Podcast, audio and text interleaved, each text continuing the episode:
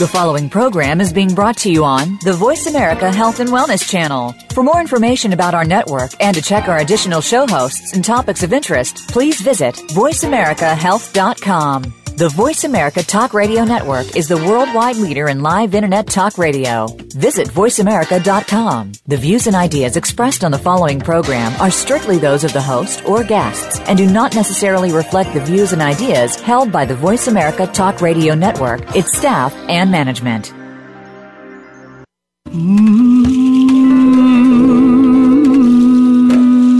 Loss helps us define our lives. By allowing our grief to matter, we discover our own strengths and embrace our authentic selves. Welcome to Good Grief with your host, Cheryl Jones. Get ready to be inspired to create a deeper life, to make your time on earth much more meaningful. Now, here is Cheryl Jones. Hello, I'm Cheryl Jones, and I want to welcome you to Good Grief, where we talk each week about the transformations that can come from loss. Today I'm talking with Aida Salazar. Aida is a multidisciplinary writer, educator, arts administrator, and mother that uses text to explore issues of identity and social justice. With an MFA in writing from the California Institute of the Arts, her writing has appeared in the Huffington Post and Women in Performance Journal of Feminist Theory. She was a resident writer at Hedgebrook Writers Colony and attended Squaw Valley Writers Workshop. She currently lives in Oakland, California with her husband, Latin jazz musician John Santos, and homeschools her two fiery artistic children for whom many of her children's stories have been written. Her story by the light of the moon is being adapted into a ballet production by choreographer Isabel Saj- Sajam, Sajam, I'm sure I'm not pronouncing that right, for the Sonoma Conservatory of Dance. This Chicana ballet will be one of the few of its kind in ballet history. She's at work on a novel in verse for middle grades and a book length memoir in the womb of love about the death of her firstborn infant child, which is a big part of what we'll be talking about today. Welcome, Aida. Thank you, Cheryl, for having me. Oh, I'm. It's I. I'm. It's a real pleasure, and uh, sometimes the way that I find, well, it's always a little magical the way I connect with guests, but I think there's a special magic with you because, um, totally separately, on the one hand, I had read a beautiful post that you wrote about Amelie and that experience, and I was like, that person needs to come on my show. Um, but I hadn't quite uh, taken action.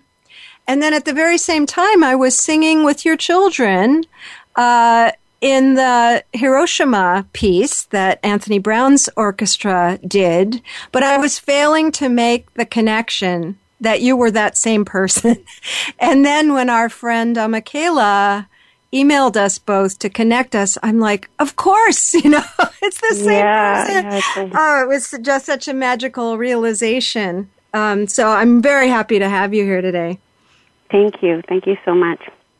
You bet. Um, so obviously, uh, this this loss you had of your first child is very uh, is what first drew me to have you on the show. But I'm also aware that um, there were things leading up to that um, you know, other losses and other experiences that kind of also informed your sense of grief as a part of your life.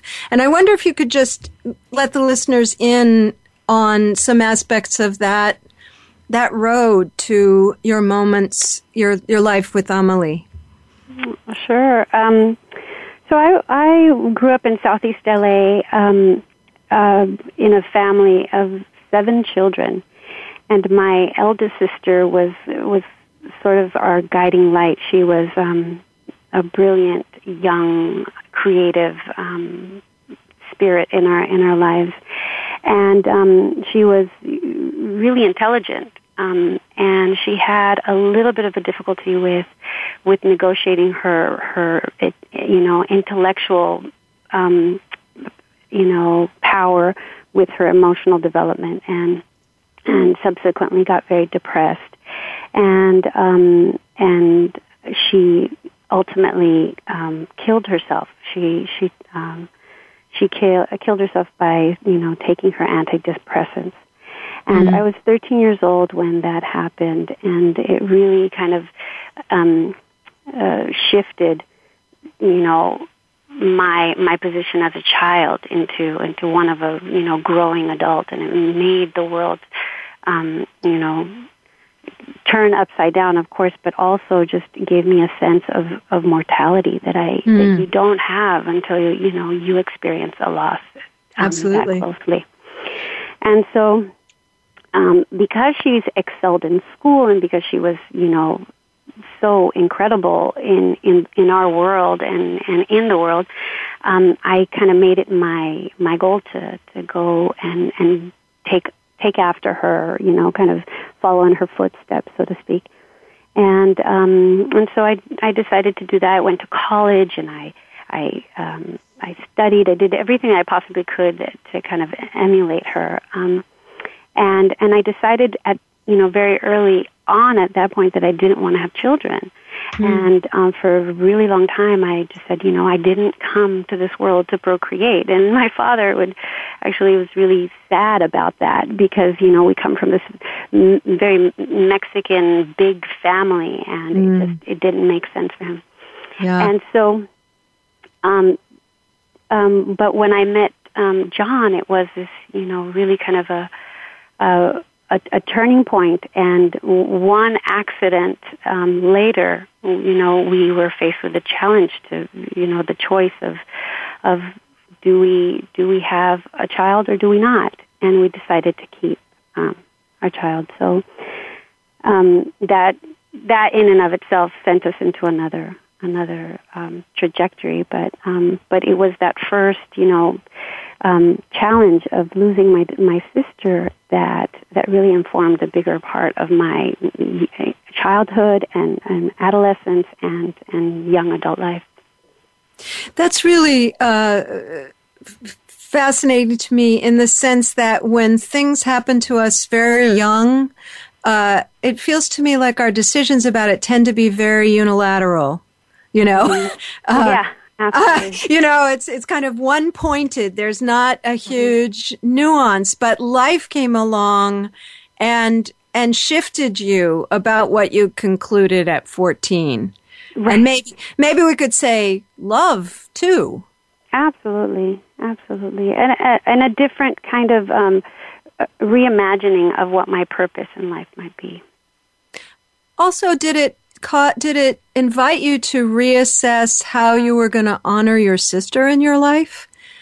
Uh, you know, it, it seems as if listening to you, you uh, following her, her footsteps, as in being the the most like her you could be, was what you decided originally. But I'm guessing you still, in some way, carry her through what you do. Uh, yeah, absolutely. She um, she's always. Um, I feel like she's always a, a, a guiding light. Um, even you know, she was when we were children, and and and we we missed her so terribly. Um, but then, as as I as I as I get older, I imagine, well, what would she have done? How she, mm-hmm. what kind of choices would she have made? And and sometimes I ask for her help, you know, and I say, mm-hmm. you know, well, Isabel, what do I do? And um, and I and she has come, and you know, she was really smart beyond her years. In fact, you know, she had an IQ level that was off the charts, and it was part of her problem. And um, and but but it was also you know something that that really guided us. Um, you know, because we were immigrant children growing up in in Southeast LA. She she was she taught us to be translators. She taught us to negotiate the world um, mm. it, that was that was foreign to us, but that we needed to kind of um, um, adapt to, whether we liked it or not, if we lived in this country. So, um, so yeah, she's she's definitely still still very present. And she, was she the oldest? She was the oldest absolutely. So, how old was she at at the time of, she of was her death? almost 18. She was two months shy of her 18th birthday. She she died on January 2nd. Mm. So uh, also, mm-hmm. there's some sense that she was, uh, you know, my my wife is the oldest of eight, and mm-hmm. uh, there's a way in which she's the parent too. Absolutely. She's def- definitely the third parent. So I can mm-hmm. really. Uh, that's that's my point of reference for what you're talking about. That she was so much more than your big sister in some mm-hmm. way. She was your your um, uh, navigator, perhaps, or yeah. Hmm. Absolutely, and and she was she was my mother's firstborn, and she actually has a very interesting. She had a very interesting birth that I you know I write about in the memoir, but she was born um, um, blue. She they the my she was born in Mexico, and my aunt um, she was a, the delivering doctor, and um, and so when she was born, she was completely blue, and and um, they they my aunt put her um, on a metal table and covered her with a white sheet, and she went to reach for the holy water and told my mother to please uh, to pray for her and our Father, and um, and as she pr- sprinkled holy water on her, my mother says that she um, she was praying. You know, she prayed to God. She said, "Please, please let me have my baby," because um, she didn't. My mother uh, was was young. She was 19 years old when she had her, mm. and um, and she was shamed for having her um, out of out of wedlock. And so she said, "You know, after all I've been through to have this baby, you want to take her from me now?" And um, and and she said, "Please, I'll do anything." And and at that moment, my aunt sprinkled the holy water on, on the on the sheet, and the baby cried from underneath the sheet. And um, and so when she died, my mother said, "You know, I feel like God just he he um, he he um, completed his part of of of my plea, you know, of what I asked for, mm. and and he lent mm. it, lent her to me only seventeen years, and so, you know, it uh, it it's interesting because my mother and I now are linked in that in that um, we both lost our firstborn children, and also, you know, um, my my uh, one of my sisters, the one that's old, uh, just a year and a half older than me, also lost her firstborn daughter, and so there's mm.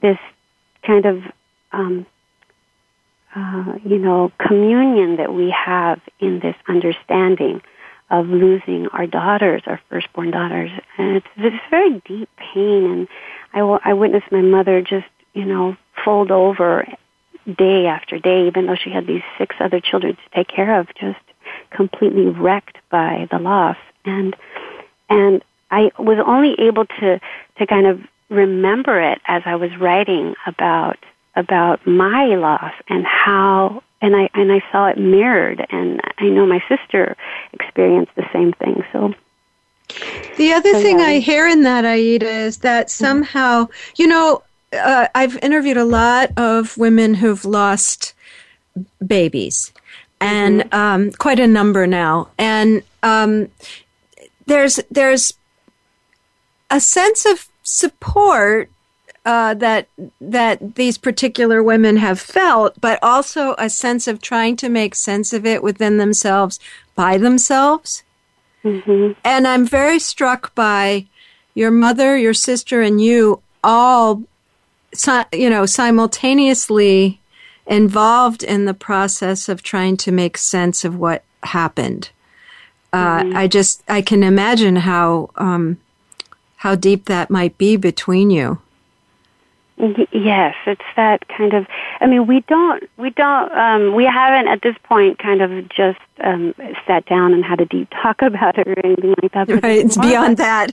yeah, yeah, it's more, it's more of a of just a, a real understanding, a real knowing that that that we share this, and um, and you know we've acknowledged that all three of us have had this loss, and and and we just say, you know, like when any one of us are, you know, well up with tears and, and feel sad about it or you know and we we just kind of sit with that that sadness with each other. I know my mother and i especially you know she looks at me and she says i know you know what this feels like. It's it's it's so it's such a tremendous loss.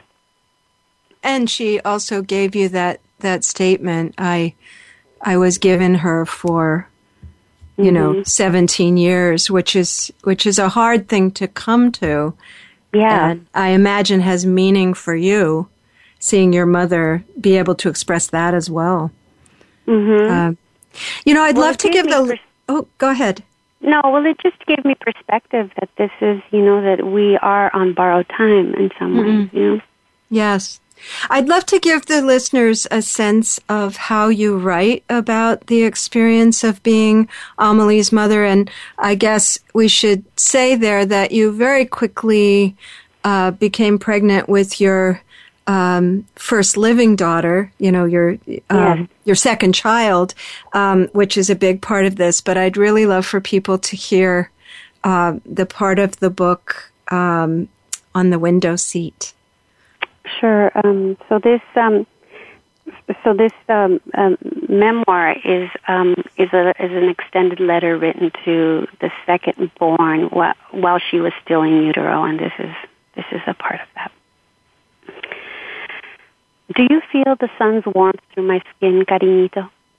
I'm in a special area of our house, the place where the eastern morning light creeps through the window tenderly covers the aqua blue walls and makes everything look as if it were underwater. By the principles of feng shui, the location is the love corner of the house and feels every bit of it. I brought Amalie to this nook and cradled her here. I held her tiny body to the window, moved the blankets away from her head, and used the rays of this light to look over every pore on her face. I wanted to memorize all that I could the way her nose curved into the figure of a wine grape, her reddish brown eye, eyebrows that I suspect she inherited from my mother's side of the family, how her top lip pouted in a loving kiss that wasn't, her long, sparse lashes that looked like wet little feathers pointing up to the sky as she slept, the enduring roundness of her baby cheeks and her eyes, that blue slate that beamed a bounty of bendiciones, blessings that straddled the worlds between the here and thereafter. I needed this clarity because I knew how close she was to death. I knew that later I would have to rely on my memory's ability to drink her in and remember. Things are so much clearer in this hue of blue. I sit here again in the same place to see if I can hold both of you inside this locket of my heart and continue to tell you of the weight we carry I hope that somehow the very act of telling will serve as a release from the binds that envelop, envelop us. You have endured six months of silence from me. Every time I tried to say anything to you, waves of sadness came over me and I could do nothing but cry. I battled against the fear that you too might have Amali's fate. You could have complications at birth. You could die in your sleep, or worse, you could die inside of me. I breathe. Slowly, as you grow, I am shaken out of silence and I dare love you. I let my naked, growing belly bask before the sun. I've read that your eyes will develop a better sense of light and darkness if I regularly expose my belly like this. My body is now round with you as it was with Amali. My body has a memory of its own and knew exactly which ways to contort when I became pregnant with you only three months after losing Amali.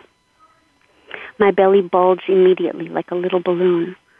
One night, as I lay quietly crying and cursing at the ceiling, I was alarmed when I felt your first flutters. You were only 14 weeks conceived yet, creating a soft rumble inside of me.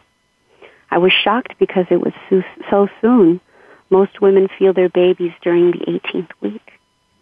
Your father was out of town, and it became clear to me at that moment that I was no longer alone. You were announcing your, your presence as if by megaphone. This announcement worried me because I did not want anyone to know I was pregnant. The thought of other scrutiny makes me nervous. I'm amazed at how public a figure you become when you are pregnant. It is as if you were the ripest mango on the fruit stand and any stranger on the street can pick you up, hold the curve of your torso, and ask a string of questions about your origin. Many people feel it's okay to ask for the most intimate details too. Your father says I don't have to answer questions from strangers when they ask, but I do because I don't want to be rude. If they know about Amali, the questions are more inappropriate or severe and they are not able to hide their concern and unsolicited advice. A woman scolded me once and said, You will be having this child in the hospital, right? If they don't know about Amali, they ask if this is our first child, how far along in the preg- pregnancy I am, if it is a boy or a girl, where I will be delivering and how. The first question is the most difficult to answer because I do not want to tell total strangers our story. It makes me feel as open as a split fig. I used to answer that you were our first child, but doing that felt as if I had abandoned Amali, and a knot always formed in my throat as the words escaped my mouth. I then decided that not acknowledging her is no way to honor her life and our place in our family, and that if I shocked a complete stranger to say, we lost our firstborn, then it was their burden to deal with for being nosy and intrusive. Mostly, I avoid contact with people, eye contact with people who approach me, and that keeps their inquiries at bay. We have enough to contend with my own worrying and uncertainty. I want to be like my dog Crystal, who dug a hole beneath our house and had her babies alone in that hole with no one to bother her at all. She came out with her pups in her mouth and took them inside where it was warm and the smell of her blood could not attract other animals. It is perhaps your intention to make yourself seen and known prominently so that I, so that I do not forget that you are with me now. I heard my prenatal yoga teacher say that a woman's uterus is the most vulnerable of her organs. It is where she stores all traumas. And there you are, swimming in the most wounded and shifting place within me. You were so brave to have come as you did during this time. Mm. Let's talk about that after our break. Aida, that, that was really very beautiful. And listeners, you can find links to my website and social media at the Good Grief page at Voice America. You can find Aida Salazar at aidasalazar.com. Be back soon.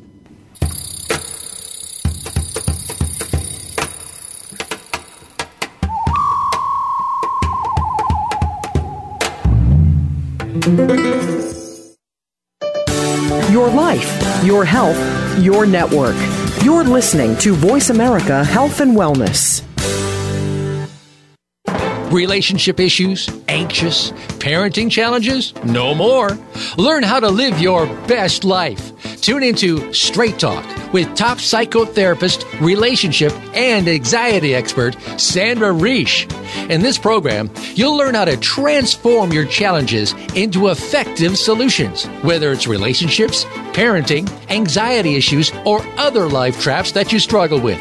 Sandra will show you how to change them and how to live the life of your dreams. Listen every Thursday afternoon at 6 p.m. Eastern Time and 3 p.m. Pacific Time on the Voice America Health and Wellness Channel. Every day, you hear so much about different aspects of the health and wellness field. One day, you hear one thing, and the next day, you hear something that contradicts what you heard the day before. How do you know what's right? Try tuning in to The Cutting Edge of Health and Wellness today with Dr. Neil Nathan. Our goal is to educate and explore this field with guest experts in order to help you take control of your health and well being. Listen Fridays at 2 p.m. Pacific, 5 p.m. Eastern Time on Voice America Health and Wellness. We're making it easier to listen to the Voice America Talk Radio Network live wherever you go on iPhone, Blackberry, or Android. Download it from the Apple iTunes App Store, Blackberry App World, or Android Market.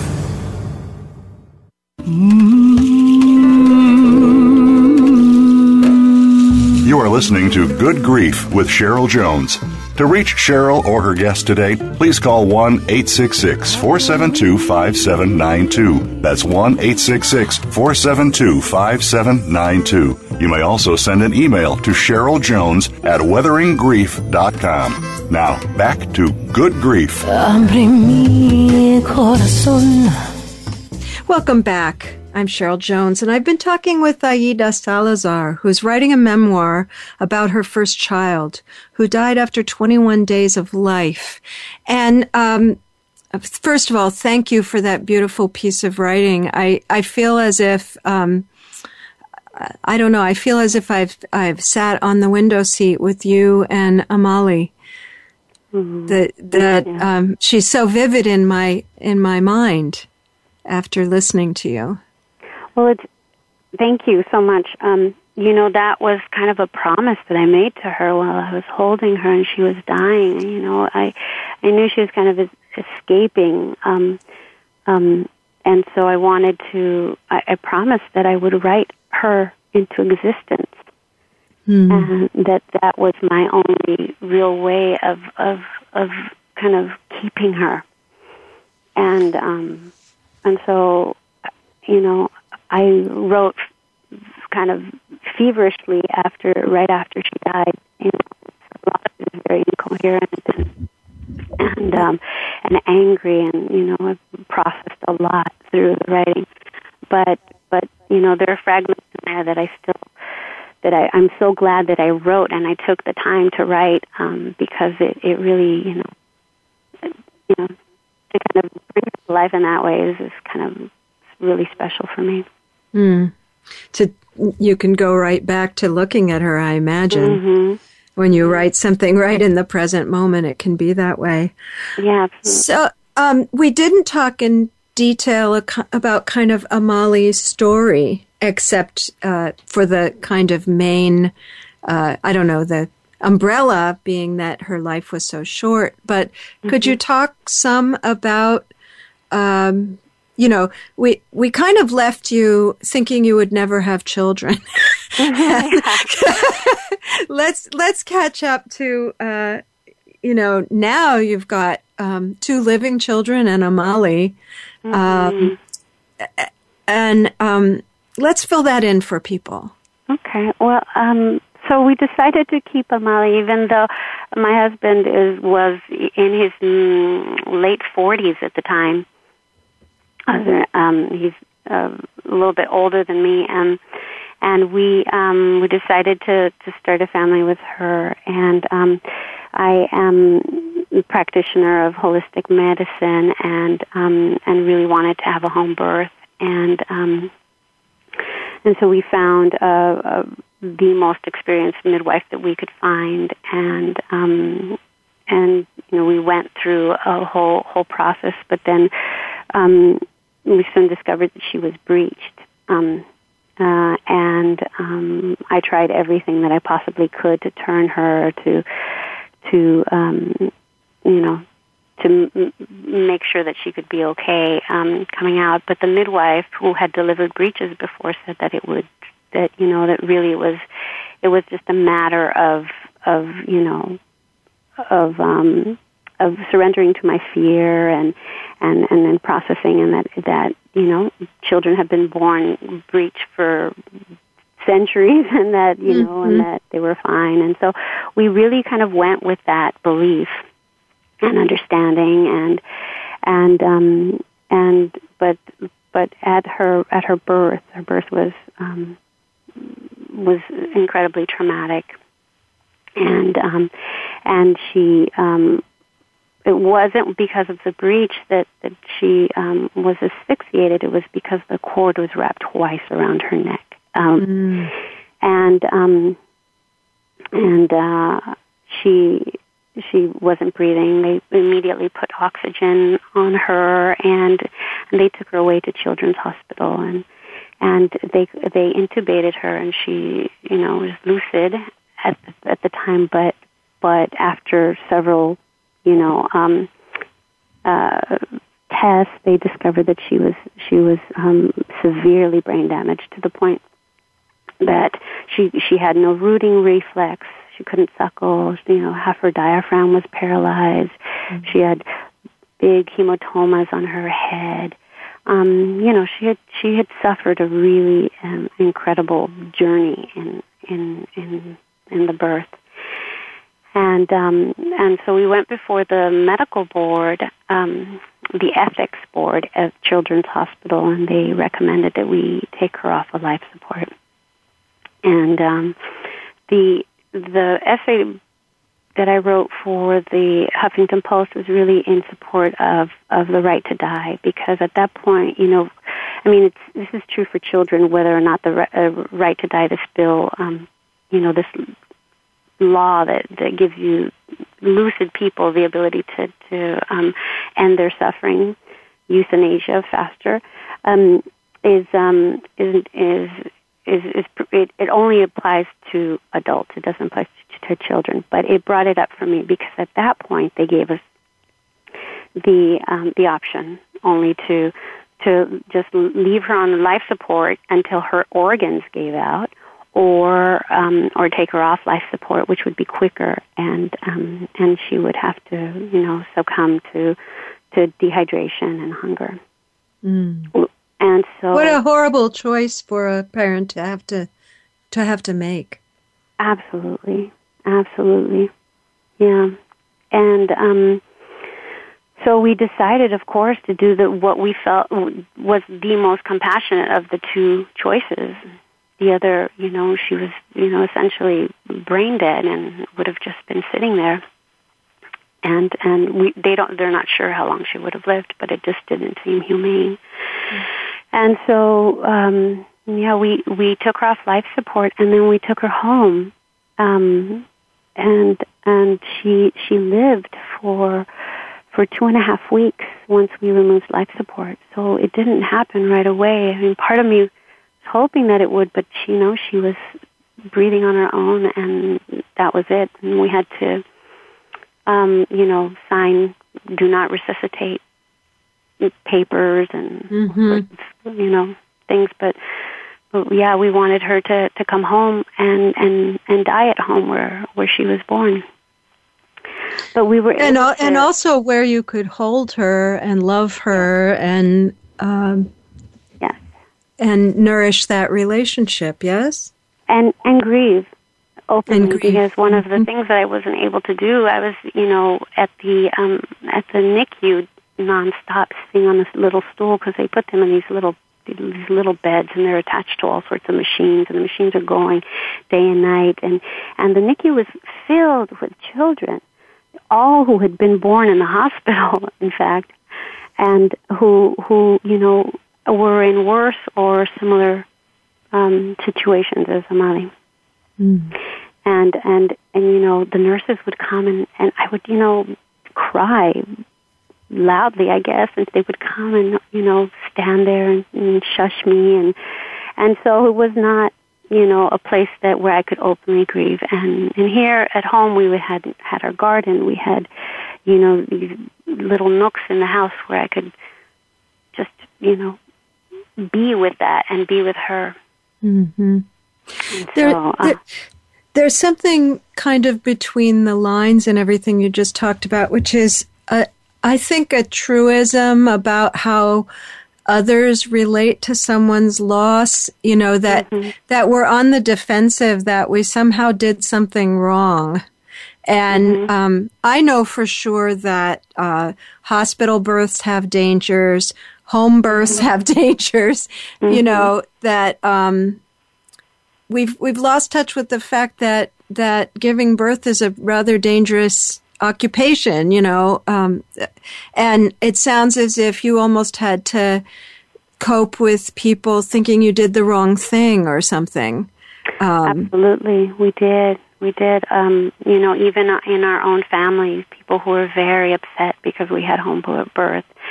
Um, and but adamantly, the the the the doctors at Children's Hospital said you your child your child did this did not happen because of the home birth. You have to know. This would have happened in a hospital birth. Um, so, you know, we, we held closely to that belief and, and, but, but, but being home definitely gave us the, you know, the freedom to, to grieve. And we didn't invite anybody over and we didn't, we, you know, I asked everybody to, to just leave us alone and very few people came and we, we didn't want anyone to come we just wanted to be home with our child. Yes. And um and and partly because yeah, I mean we were navigating some of that but but mostly because it just felt um too too, too raw to to host or entertain or Sure, you needed to be emotions.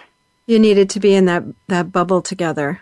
Mm-hmm. I think I think this poem, uh, Amali Celeste Forever, um, speaks to what we're talking about. Could could you share that? Sure. And and then we'll have we'll be going to another break. Okay. There is an ache that hold that takes hold of me, deep at its core.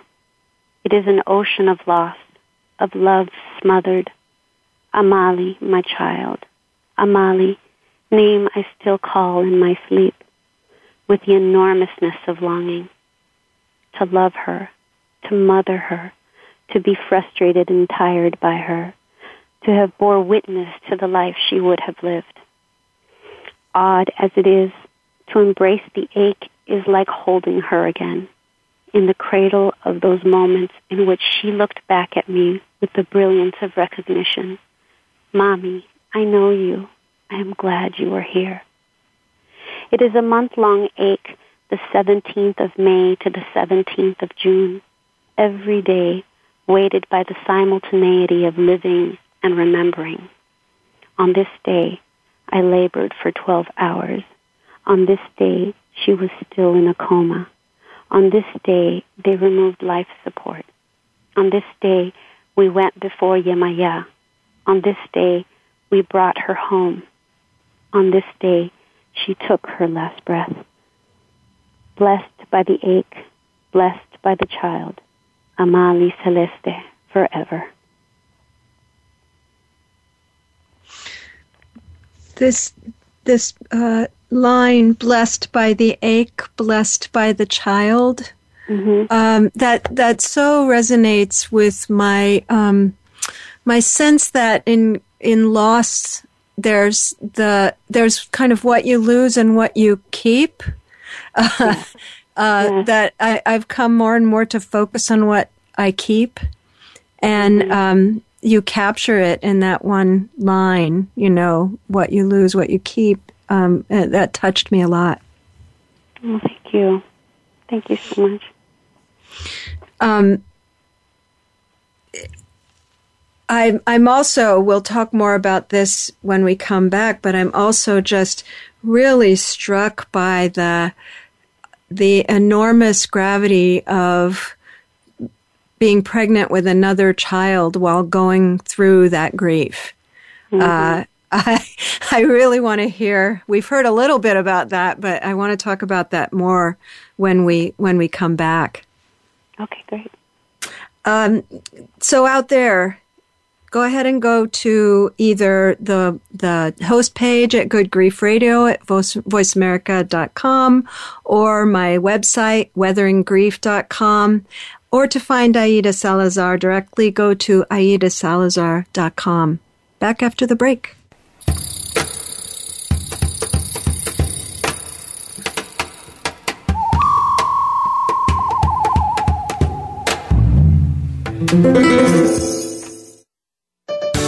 Your life, your health, your network. You're listening to Voice America Health and Wellness. Explore the power of natural healing with Howard Strauss. Join us each week for an informative program that'll help you learn effective healing methods using natural remedies. Howard's guests include top researchers, authors, and experts who will share their views on a variety of natural products and healing methods that really work. Tune in to The Power of Natural Healing with Howard Strauss, Mondays at 11 a.m. Pacific Time, 2 p.m. Eastern Time on the Voice America Health and Wellness Channel. We're making it easier to listen to the Voice America Talk Radio Network wherever you go. In addition to listening live, you can check out information about your favorite talk show hosts, discover new talk show personalities, add shows to your list of favorites, and listen to all our show archives on demand. All from your iPhone, Blackberry, or Android. Download it from the Apple App Store, Blackberry App World, or Android Market, and get ready to tune in. The Voice America mobile app, powered by Aircast. Real life solutions. Voice America Health and Wellness.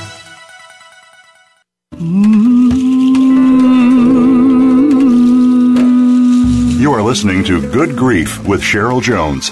To reach Cheryl or her guest today, please call 1 866 472 5792. That's 1 866 472 5792. You may also send an email to Cheryl Jones at weatheringgrief.com. Now, back to Good Grief.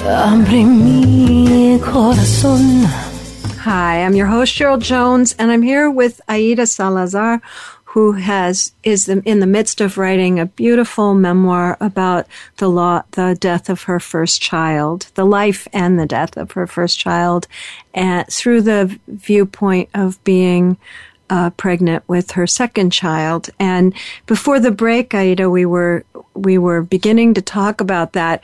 And I was saying, uh, I was trying to put myself in your shoes a little bit, which of course I can't entirely, but the, the dramatic experience of of being again pregnant while grieving your first child uh, just seemed so profound to me, and I wondered if you could talk more about that um, that collision in a way of experiences.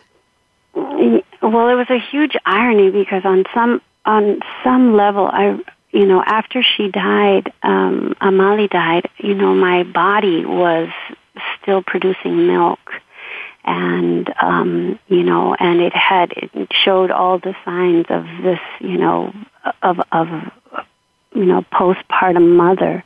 But I had no baby to hold and no child to mother. And the only thing that I wanted to do was mother.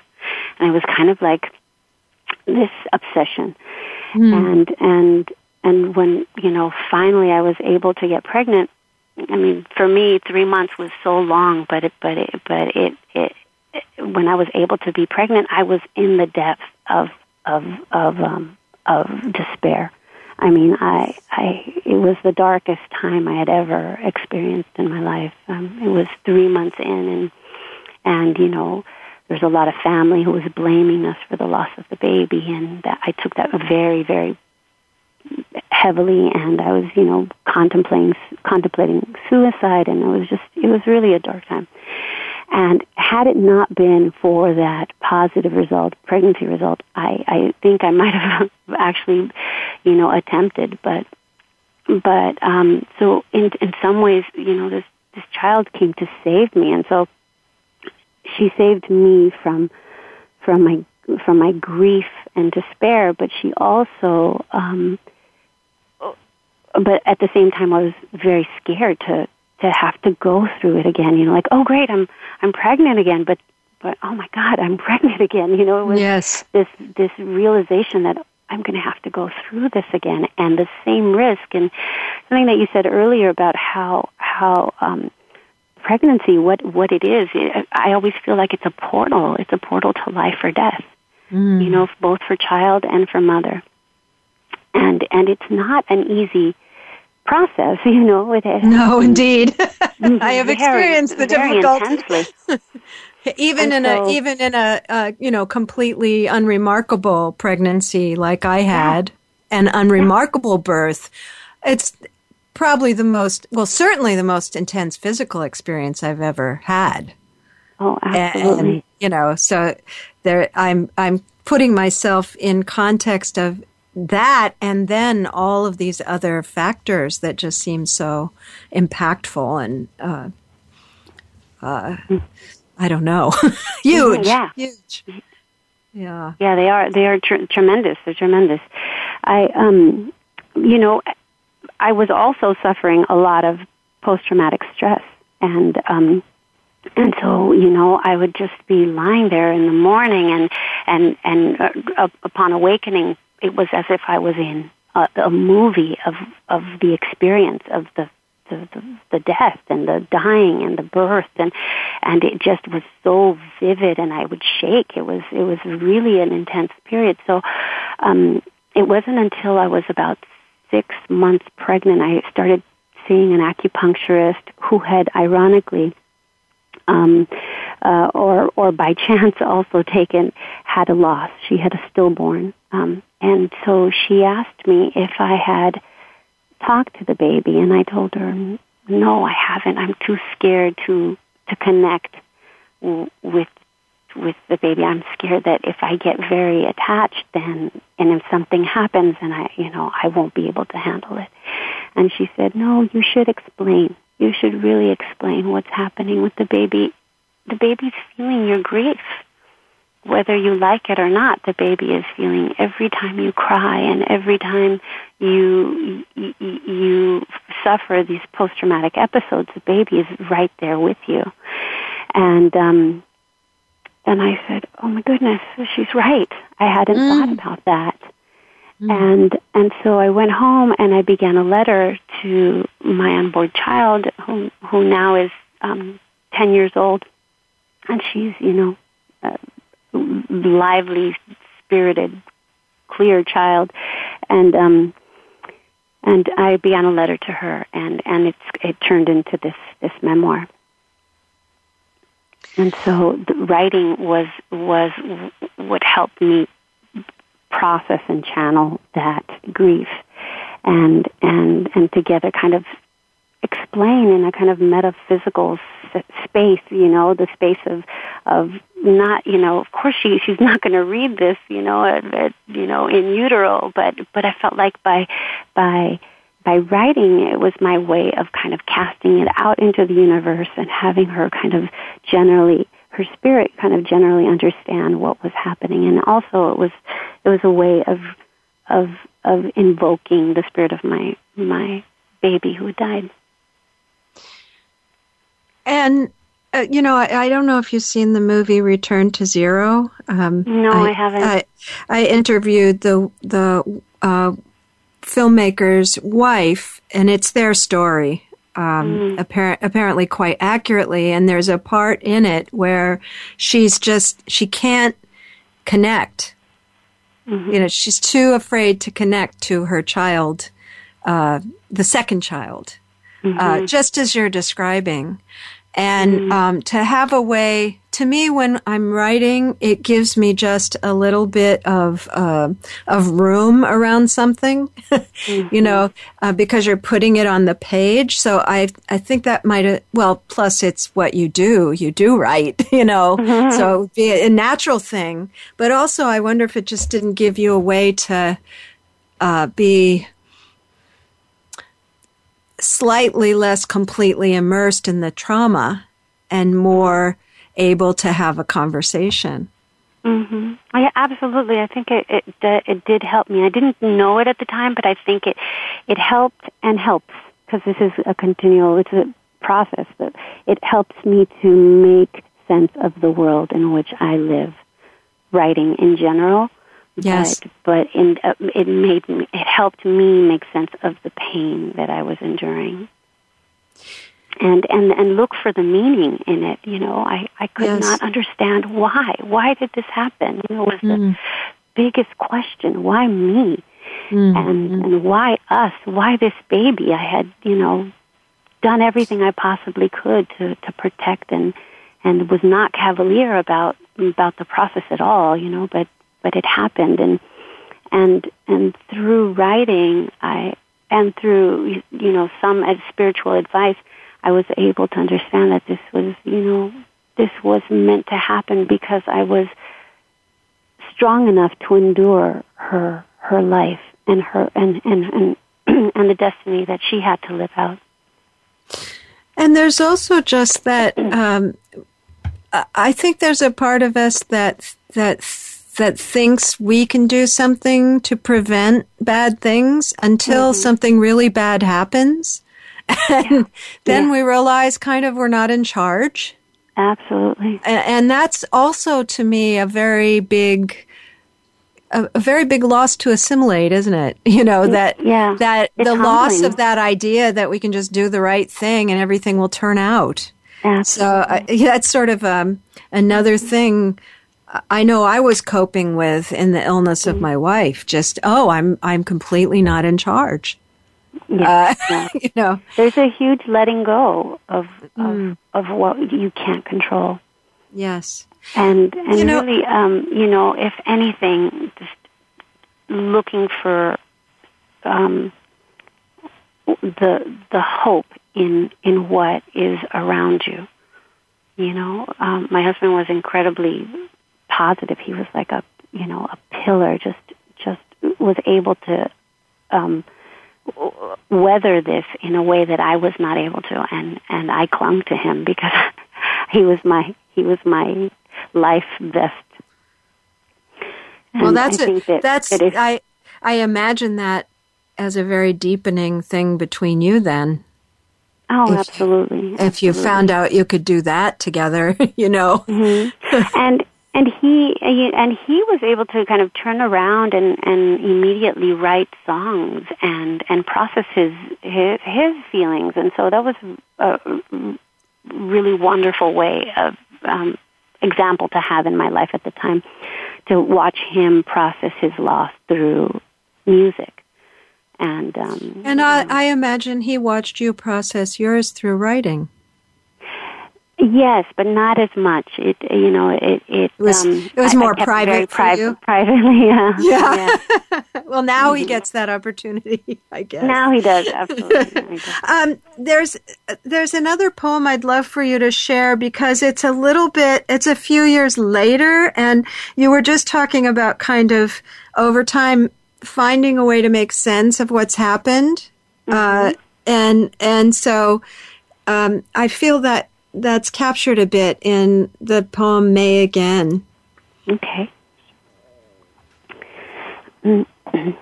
It is May again, when blue blemishes of sky fold over the rain. Buds bloom at the seams, and the hummingbird, El Colibri, ignites a bounty of blessings in our soar. It is May again, a time synonymous with birthing the impermanence of our lives pushed up against the tapestry of memory and pollen, golden green and red as the color of my living daughter's eyes. She has just turned one. My firstborn daughter would have been two. Om Mani Padme Hum. It is May again, a time also synonymous with dying. Within me burrowed are their little beings still, together in a brew of loss and love what a triumph to be born, life emerging from life in a tangle of violence and beauty. But an equal triumph it is to leave breath behind, to surrender to the inescapable will of nature. It will be May again, despite winter's forced hibernations or the dander of dandelions wilted in the sun, when El Colibri will come to my window to drink from the blossoms of fuchsia and the laughter of a little girl will echo in our garden, growing. It will be one day in May.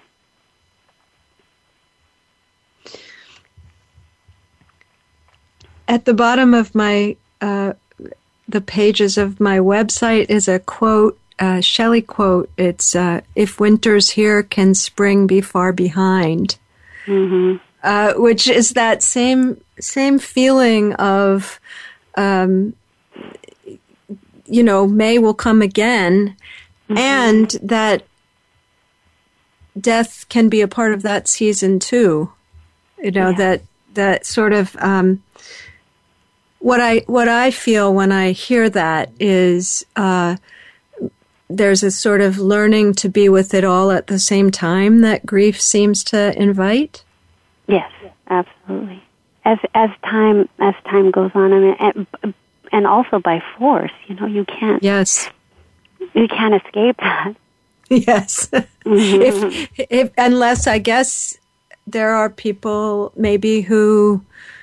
Uh, you know, I've known people to somehow, I, I've never been able to figure out how, but some people somehow shut down grief. Mm-hmm. Um, and then maybe not so much. Then there's a kind of dullness. But if you either can't or don't choose to shut it down, then there's sort of a lot of feelings all at once, a lot of mm-hmm. experiences all at once, it seems to me. Yes, yes. And I, I think the, the learning and the growing that happens for us when we experience a loss is that holding those two is, is part of, of our life forever. Mm. It's interesting too to me that because I I know your living children, mm-hmm. uh, not well, but um, mm-hmm. they are such wondrous beings. Yeah. and um, I don't know how else to put it, honestly. Mm-hmm. I mean, they're just being around them was so beautiful. Mm-hmm. And I have to think that somehow Amali is a part of that. Oh yeah. And and I wonder how you think about that for yourself. Well, you know, every every um, May seventeenth we go to the ocean, and we've been in to Puerto Rico, and we've been in San Luis Obispo, and we've been in San Francisco, and we all we and we go to to honor her because before she died, we went to we took her to the ocean, and and and we had a, this magical experience there with her, and so we we it's our ritual. And so they know that she is a part of of them and she you know my they when they were younger they would draw pictures of of their family and it was you know always with a little baby floating somewhere in in, mm. in the heavens and so um you know absolutely you know i i i when i was able to mother i kind of kind of decided I would be like that overachieving, you know, every second that I possibly can, love them mother, but um, you know, of course, we have our challenges and they oh, you know. it's real life you mean? Oh yeah absolutely. You know but, you said, know we that's a beautiful place to stop for the day aida. I think oh, that's okay. just perfect to stop with your beautiful children and how how the three of them are uh, in this life together experiencing it. I want to thank you so much for being thank with me today. You. i really really enjoyed myself. I hope we have another chance to connect in our in our lives. Thank you so much Thank you so much, Cheryl, for, for absolutely. And and listeners, next week I'm going to welcome Reggie Carpenter. Reggie's a storyteller who began to focus her storytelling on healing stories for grievers, especially children, after the sudden death of her brother. She'll be telling some stories too, which I can't wait for. This has been Good Grief with Cheryl Jones. I look forward to being with you again next week for another meaningful conversation. Mm-hmm. Thank you so much for joining us for Good Grief. Please come back next Wednesday at 5 p.m. Eastern Time, 2 p.m. Pacific Time for another edition featuring your host, Cheryl Jones, on the Voice America Health and Wellness Channel. Have a meaningful week.